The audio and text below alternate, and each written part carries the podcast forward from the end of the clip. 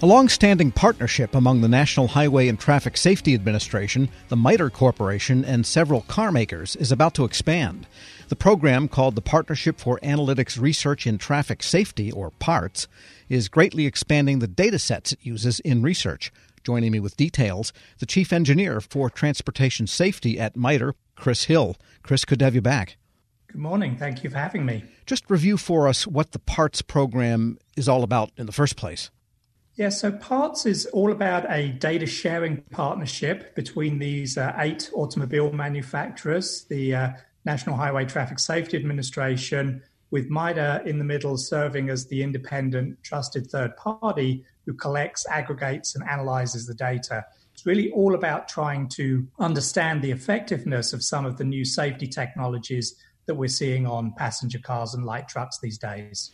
Got it. So it's not so much about driver behavior or road conditions and signaling, but about cars themselves. Yes, it's really what do the technologies that are being put on the cars do to improve traffic safety? Now, certainly things like road conditions play a part in that. And a big part of the data we look at comes from police crash reports. So we know what the roads are like, uh, but we're basically measuring how effective these technologies are in reducing crash severity. And what are some of the technologies of note that are designed to make cars more safe?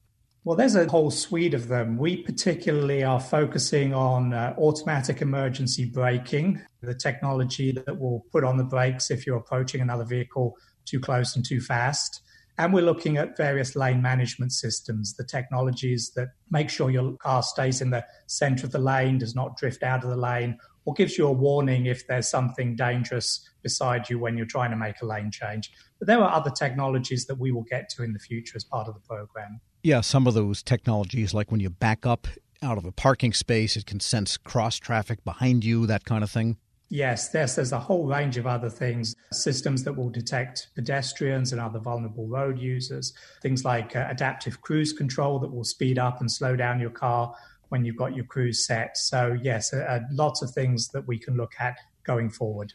So, for these two, the automatic emergency braking and the lane management, what is the data sets that are coming in that have to do with those systems? Well, essentially, what we're gathering is we have the eight uh, automobile manufacturers who are providing us with the basically the, the build records for their vehicles, about 40 million vehicles uh, between model years 2015 and model year 2021. We also have, coming from NHTSA, uh, the police reported crash reports from nine states. Now, the value of the data that we're getting from the automobile manufacturers it allows us to see specifically what technologies are on which specific vehicles at a VIN level we can match that data with the data we get from the police crash reports and be able to get an assessment of those vehicles versus unequipped vehicles involved in crashes. So, relative to the launch of PARTS program in 2019, then the difference is the data on the cars that are equipped with those two technologies that you mentioned? Yes, we had fewer vehicles involved, about 10 million vehicles for our, our prototype. We also limited our analysis to uh, just automatic emergency braking, and we only had six automobile manufacturers back then. We've added two more for the second phase. Got it. And these are international names, but they all build in North America. Yes, they're all companies that have a, a North American presence, sell cars into this market. We're speaking with Chris Hill. He is the Chief Engineer for Transportation Safety at the MITRE Corporation. And are there any learnings so far with this new data being added in? Yes, the first set of analyses that we did around uh, automatic emergency braking demonstrated that vehicles equipped with AEB were about 53% less likely to be involved in a rear end collision than vehicles without the technology. Similar results have been found in earlier studies, but we picked that one because we had some sort of baseline to measure against. If we got wildly different results through our analysis techniques, we might have been a little skeptical, but uh, we got very similar results. Now we're expanding that to these other technologies. And what will NHTSA do with this information? Have they suggested it could lead to a requirement for that type of technology? No, really, they haven't. Um, the idea is to do this in a collaborative partnership. So each kind of learning um, NHTSA not flexing their regulatory muscles and uh, simply saying, let's all come together and understand better what these technologies can do and understand if there's anything we need to know or, or correct with these technologies. And that's valuable information for the automobile manufacturers, of course. And how do you normalize the research, if that's the correct word, for some of the data is precise and incontrovertible? This car hit that thing or that car and it had this equipment or did not have this equipment. That's pretty binary. In the case mm-hmm. of accident reports, then you've got a lot of slippery variables. The road conditions, was the driver sober? Were they driving too fast at the time? There's a lot of things that are interpretive that get put in police reports. So, how do you bring all that together in a way that you have confidence in the analysis? Absolutely. No, that's a really good question. And there's there's two aspects to that. Of course, there is variability across the data set. Different officers who respond to a car crash are going to fill in those police reports somewhat differently. And uh, there's very little we can do to correct for that. What we do do, however, is we do take account of all of those different factors. So whether we look at the different types of environmental factor, what the conditions of the road were, what type of roadway it was on, things of that nature, and in the dashboard that both NHTSA and the automobile manufacturers get to look at the results, they can play around with those factors. So they can decide to focus on a particular thing. To what extent is a slippery road condition having an impact on the results that we're seeing with that? All of those factors we can take into account, but we take them into account individually. We don't try to normalize them because as you add the adaptive cruise control, lane management, and other soon to be added technologies, whatever those might be, it gets to be a more complicated equation. There's more variables to fit in there. Oh, absolutely. And, and we've started uh, with just looking at individual features on vehicles. So, looking at AEB as a technology or lane management as a technology.